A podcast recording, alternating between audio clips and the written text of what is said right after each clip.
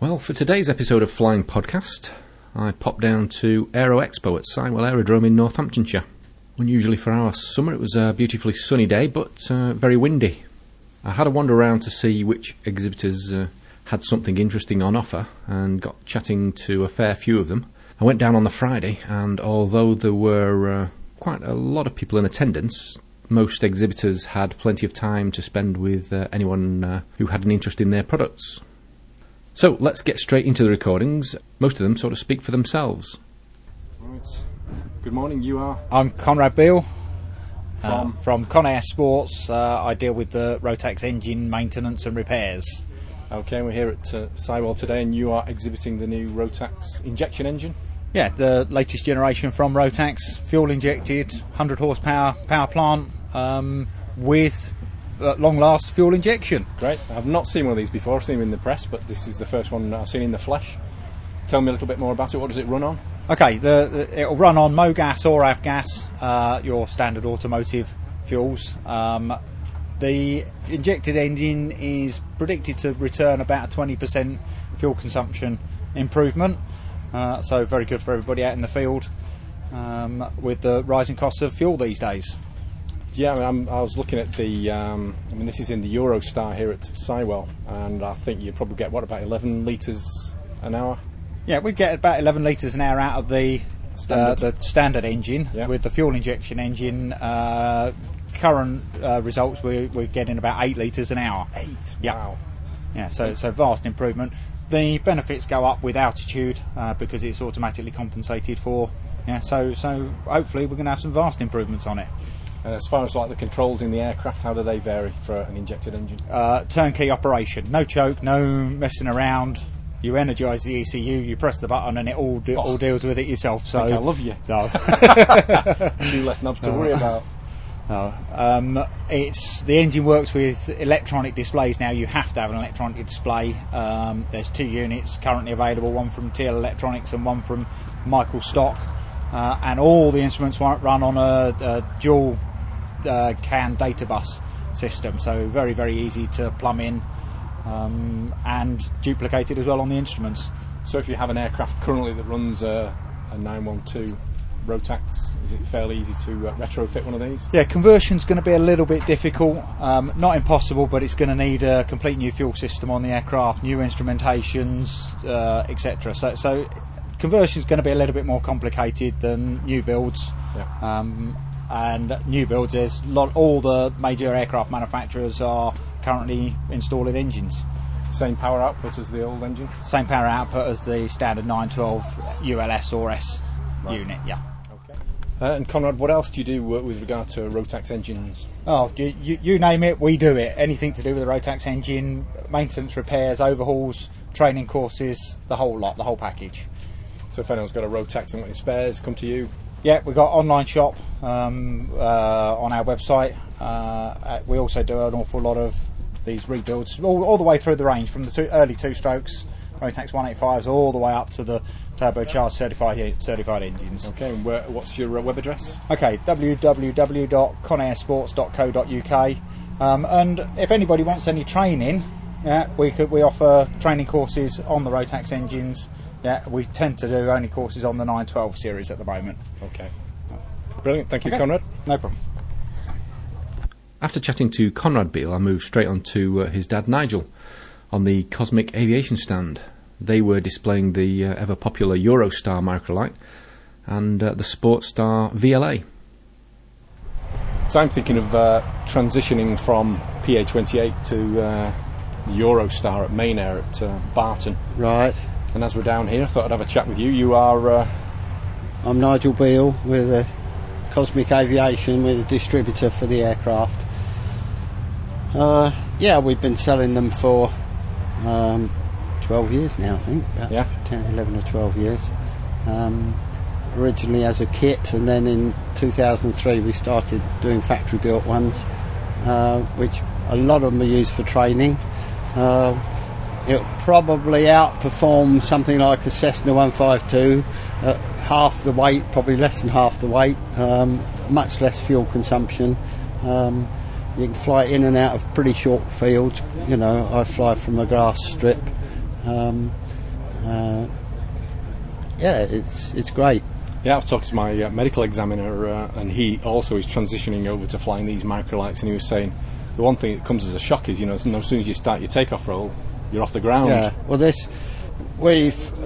the last few years, I've flown a lot of competitions, and you are required with a microlight to take off and land in a 100-metre box. Wow.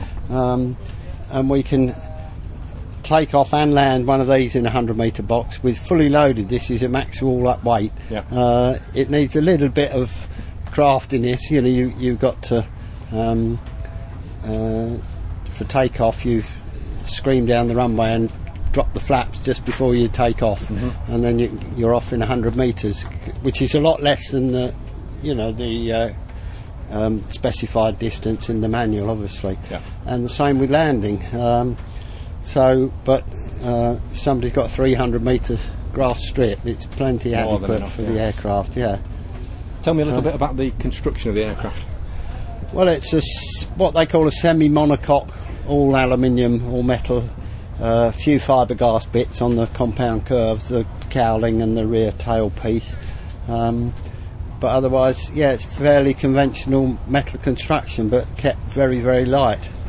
So it's one of the attractive things when you show people and say that's a microlight, they'll sort of question that, won't they, because it looks so conventional. That's right. I mean, what defines a microlight is the max all-up weight at 450 kilos, and the empty weight is really specified because you have to have two people and fuel and so on.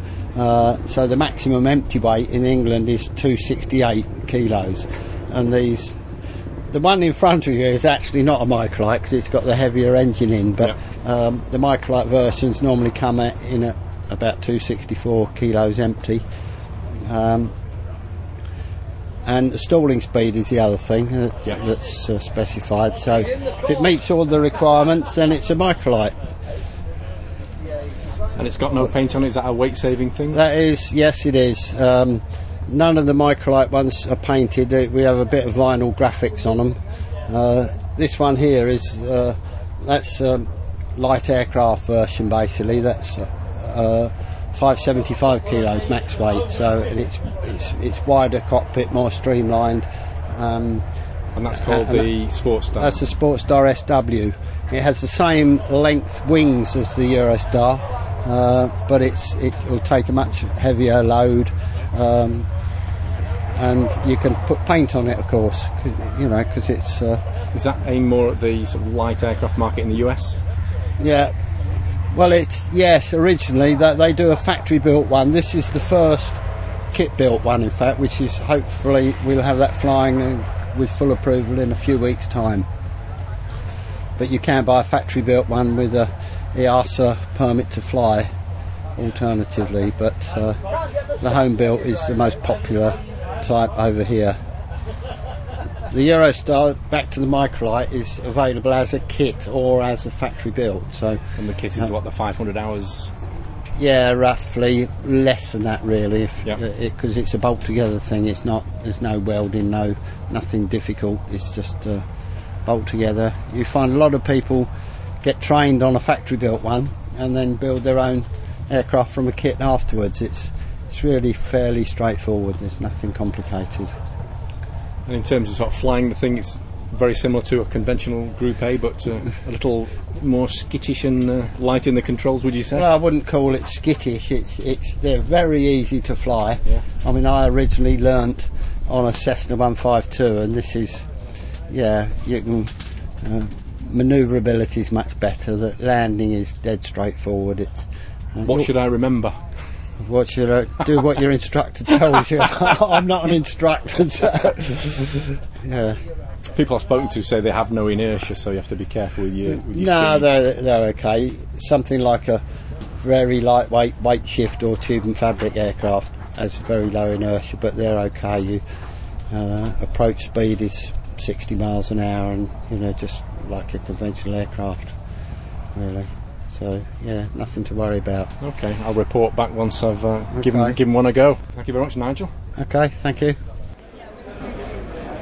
Okay, with Rob from Sky Demon. We've met before and done a podcast. Yeah, that's right. Just popped in for an update. What's happening with Sky Demon? Mm-hmm. What's happening with Sky Demon? I mean, we've been working recently a lot on the iPad version.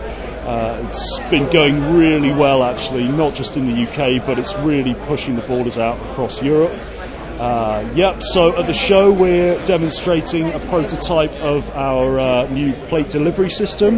We've renegotiated with Eurocontrol to deliver AIP plates within Sky Demon, and we're also having a chat to AFE and trying to get their excellent flying guide into Sky Demon as well. So yeah, that's what it's all about. That's available this year on every platform.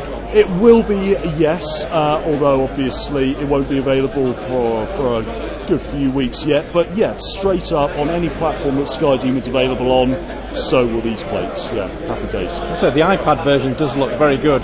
Thanks. Yeah. We've been working a lot on it, and certainly we went right back to basics and started again with the code for the new platform.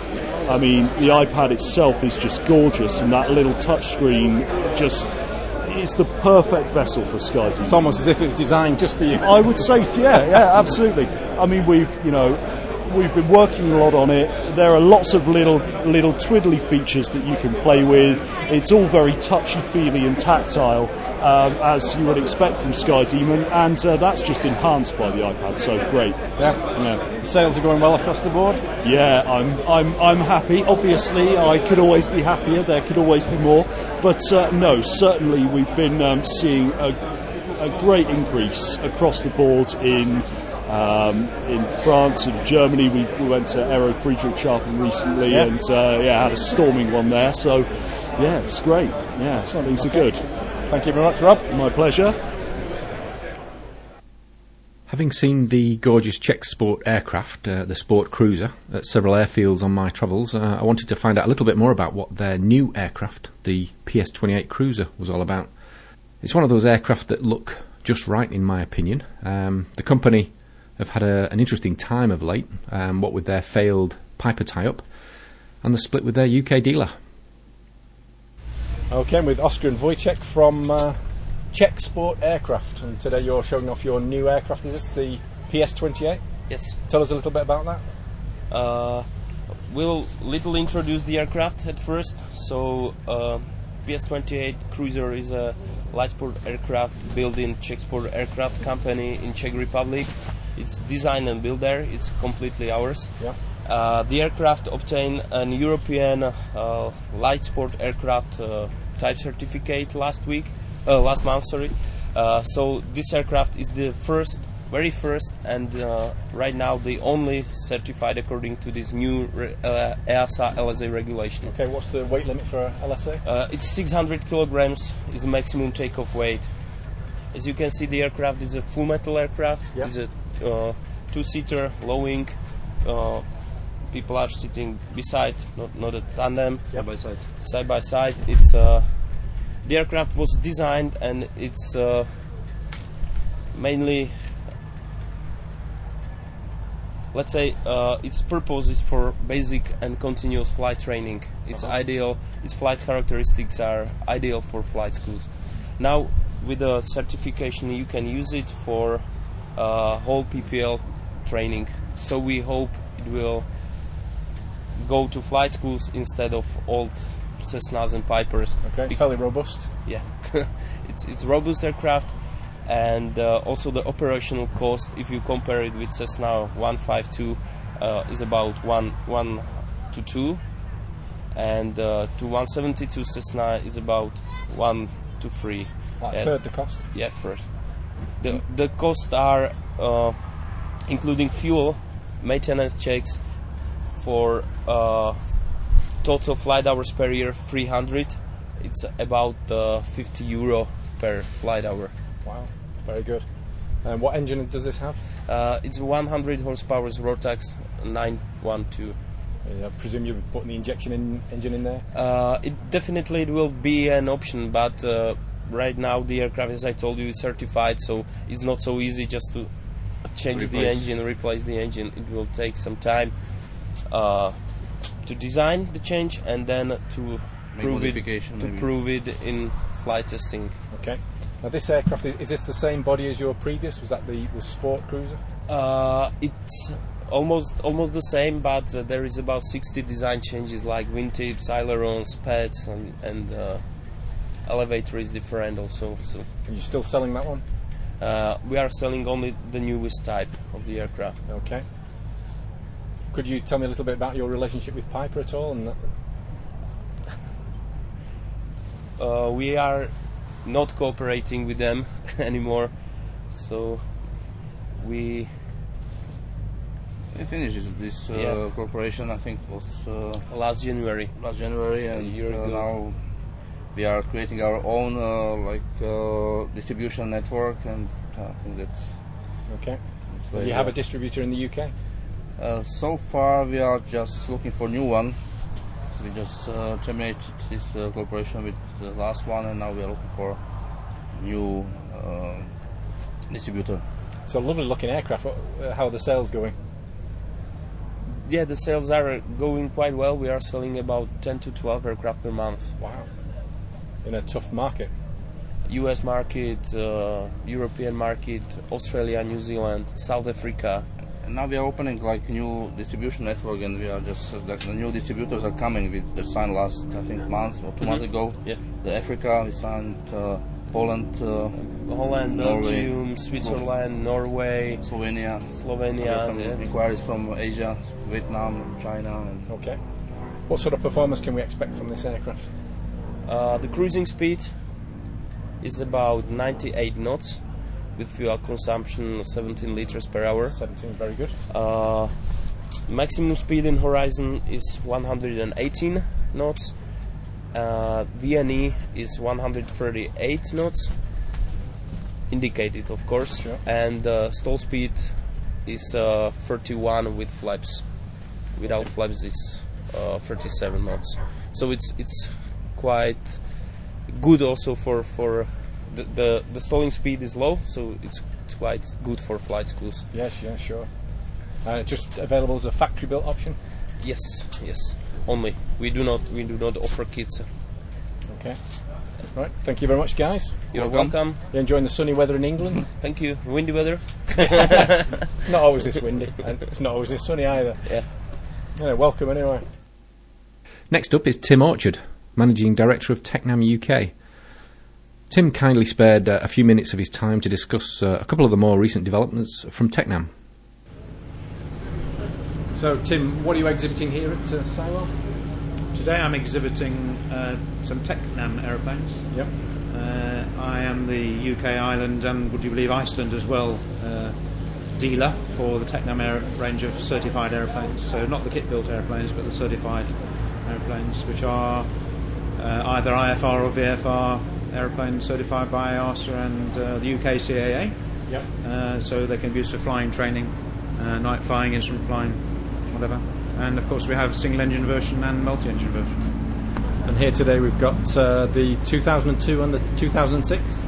We do indeed, yes. So we brought one single engine model, the 2002, and a couple of the twins, and they had quite a lot of interest. And of course one of the great things about all of these aeroplanes is they fly on Rotax engines. So the fuel burn is phenomenally low, and the twin, for example, is 135 to 150 knots cruise, and you're burning less than 8 gallons an hour total. Is it the only twin Rotax available? It is indeed, yeah. It's an inspired decision, isn't it, really? I mean, it's logical, you know, someone should do it. Absolutely, and Professor Pascali, who is now 85 years of age, who people may remember from designing the Partenavia years ago, which now goes under the name of the Vulcanair.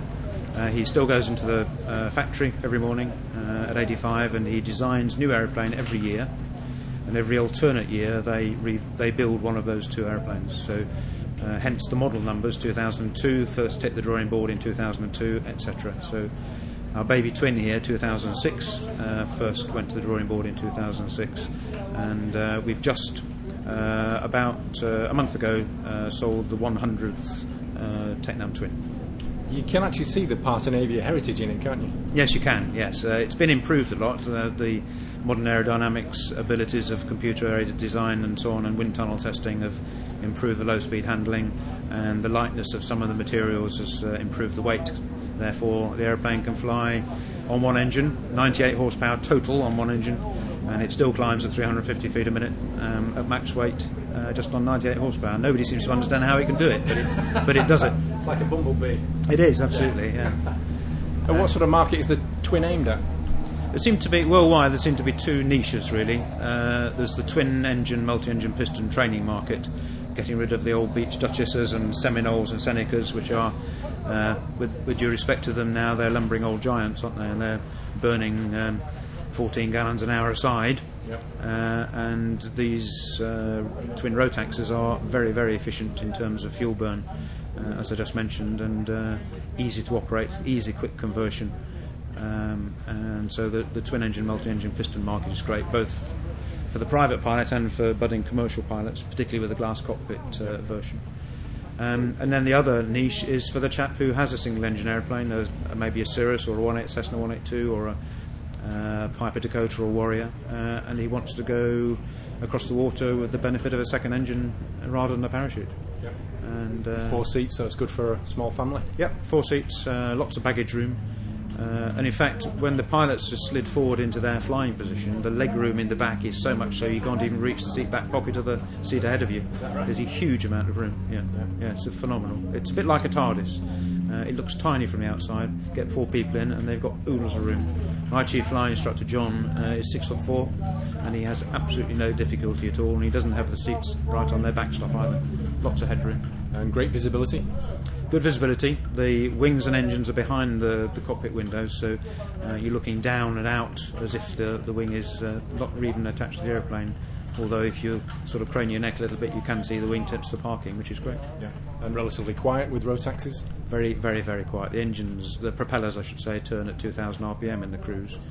So although there's 4-place intercom, of course, and everybody likes to wear headsets nowadays, you can converse in the back seats without a headset if you want to. Very comfortable, not much sort of low-pitched drone that you get from some older engines. Yeah. So it's very comfortable. And these have the Rotax 912, are we looking at putting the 912S, yes. Not this year, but the factory will put the IS version in, and that'll, according to the figures anyway, improve the fuel consumption by another 12%, which soon will be making AvGas or making MoGas. Of course, and they run on MoGas, which is something I should have said. And the other great thing about this twin is that its short field performance is phenomenal, a couple of 100 metres, and that's all you need. So I have on a grass strip, 500-metre grass strip, landed, stopped, and then taken off again without backtracking. Wow. In 500 metres. It's fantastic for grass. It was built for grass. The factory at Naples, where the Partenavia factory and now the Tecnam factory builds these aeroplanes, is only a grass runway. So all of the Tecnam aeroplanes are built to operate from grass. So they're built in terms of structure and safety for tough handling on grass, and also all the performance figures in the book are for grass, so you don't have to add all these percentages to the books to decide if it's going to get out or not. So it's great. I keep wondering, after 2.5 years of being the UK agent, what the pitfall is and what the sort of downside is to any of it, but we can't find one. Everything we do, it seems to be better. It's great on maintenance, very little maintenance for Rotaxes. It's a metal airframe, so even the hanger rash bit gets fixed by an ordinary mechanic as opposed to needing specialised plastics or carbon fibre matters to improve it. So it's great all round. Brilliant, I'll have two. Steve, I can sell you as many as you like. That's great. Thank you very much. My pleasure. Thank you. Right, I'm with Paul Ford, yeah, Chester Binks Aviation Limited. What does Chester Binks do, Paul? Well, we rebuild and build replica aeroplanes for ourselves and for other people and maintain them. And today we've got a couple of aircraft here that you've been involved with? Yeah, we've got my Fokker triplane that I've scratch built. It took me about 4 years, and Matthew Boddington's BE2C, which has been in rebuild for about 8 years now. What's the story with your Fokker? The triplane was a passion of mine, and I knew the only way I'd ever get to fly one was if I built one myself, so I went ahead and bought the drawings from America. And built the aeroplane from scratch and converted onto type over a period of years. It took about 3,000 hours to build. Wow. What sort of engine has it got, Paul? It's a bit of a cheat there. It's got a Lycoming 0320 with dummy cylinders underneath to make it look like a rotary. There are no triplanes left in existence anymore, and the last one was unfortunately bombed out in World War II by the RAF.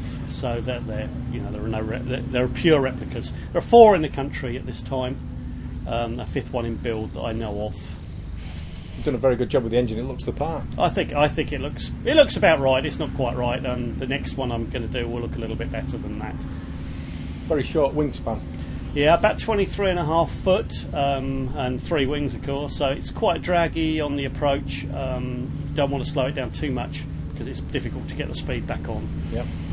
What's it like to fly? Fairly forgiving? Or? No, not forgiving in the least. Quite the opposite. Near the ground, it's quite... you have to land into wind, otherwise you'll ground loop. And once you've set up the approach, you're fully committed and there's nothing you can do.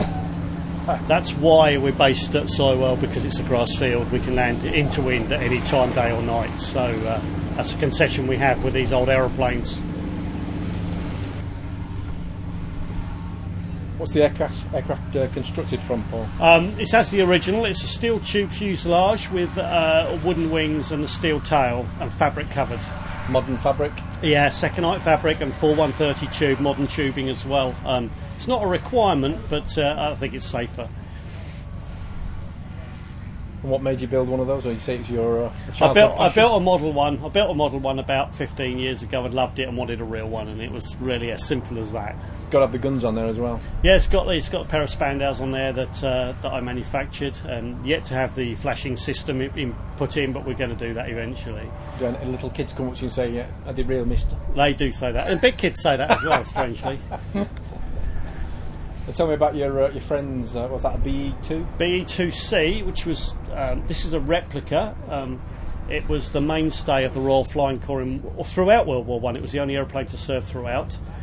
This one is a BE2C copy, fractionally smaller wingspan than the real one, and it's running a Gypsy Major 10-1 engine on that with a four-cylinder. So basically a Tiger Moth engine, but turned the other way up, as they were in World War I.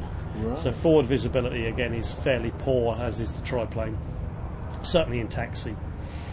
What sort of armaments would they have on that? I used to it would have had a, no, it would have towards the end they went for a Lewis gun that was mounted for the observer to use, or sometimes they had two upward firing guns to go underneath the Zeppelins between the two top wings. Uh-huh. What a thing of beauty that is, isn't it? It is stunning. It's a gorgeous aeroplane, and it's very stable and very steady to fly. I love the woodwork and the way the light comes through the fabric on the wing. Yeah, I mean, obviously, again, it's a modern fabric. It's not Irish linen, so we worked hard. We had to have the press tool come off at the Secondite factory when they did that. Otherwise, we'd have PMA printed all over it. And your aircraft, you've actually sort of aged it artificially. Yeah, we have. I'm not a great fan of the bright red triplane. I don't think it ever was bright red. And Richthofen had 5 or 6 of those aeroplanes in various states of redness. But one, I believe, was factory finished in red. The rest would have come out in the camouflage that they all came out in with the stripes down it. And then they'd have to paint over. Okay. What's your company involved in? We're currently building finishing various aeroplanes, Piper Cubs, Tiger Moths, and I'm doing a Fokker D6 for myself and a Fokker D7 in my spare time. Got lots of stuff on the go. We're building guns for Eindeckers, things like that. And you're based here at Sywell? Yeah, we're based on just over the other side of the field. Obviously keeping busy. Fairly busy, yeah. Got enough to keep me going for a year or two. Okay, thanks very much for your time, Paul. You're welcome. Very welcome. And lastly, I had a word with the guys that are just starting to import the beautiful Legend Cub into the UK and Europe. As the wind was getting up a little bit at this time, just excuse the wind noise on the microphone for this interview. Yeah. Yeah. Okay, with Freddie Rogers from Beaver UK. That's correct. And you import this Cub kit, the Legend Cub. This is the first one into Europe. We've been given Great Britain and all the EU countries throughout Europe to supply them. I mean, obviously now Francis Donaldson has completed his investigation, shall we say, and test Francis flying. From the LSA. Yeah, Francis, yeah. And he's happy, so we were issued with a permit in the next couple of weeks. We'll do the paperwork. Then it's an approved kit thereafter? Then it's an approved LAA kit, which we can sell, and we're hoping to be successful, obviously, and it's very reasonable. It's a beautiful looking aeroplane, there's no question about that. Kits very, from the US? Very pretty, yeah, built in Sulphur Springs, 45 minutes from east of Dallas, and this is like toe in the water now. If anyone buys a kit, we can assist them. Obviously, because it's amateur build, it's a 51% has to be done. But of course, when it comes to this professional finishing, it's special paint, which you get with the kit, but we can apply it. We've got all the facilities, paint shop, we've got everything. Okay. So, you know, right through, so we can guide people right through from beginning to end. Rough sort of cost on the kit? Well, at the moment, it's in obviously American dollars when it comes over. It's $62,750, which works out about in sterling about £45,000. Is that shipped to the UK? Yeah, and there's VAT, of course, unfortunately. Oh dear! But because it comes in via us, there's no import tax. You know, we're obviously licensed to bring it in with the customs and excise. Okay. So you know, it's a very reasonable price kit if you compare it with everything else. You know, and I mean, really, you can build it in your garage. If you look at the manual, I don't know whether you browsed at that, but it's a very self-explanatory, easy to follow build system. I mean, if you imagine the fuselage comes as one, the wings are already built. So what you do, you can put it in your lock-up garage if you want, build all the fuselage, all the bits that go in it, the cables, the pulleys, the brakes, everything, the seats, everything.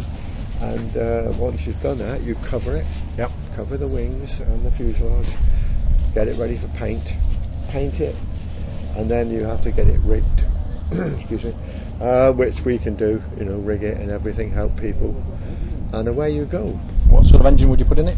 Well, it comes, if you want the engine as well, it works out a bit more expensive. The engine is $25,500, about £16,000 exchange rate at the moment, and it's an 0200 Continental, 100 horsepower, all brand spanking new, as you can see. So, and it's 3 inches wider than the original Piper cab in the cockpit. So it's very comfortable, very economical to fly. Yeah. And everything about it, it's a real airplane, tail dragger. Yeah. Tandem seating. Yeah, tandem, absolutely. Yeah, two tanks in the wings. Yeah. Above you.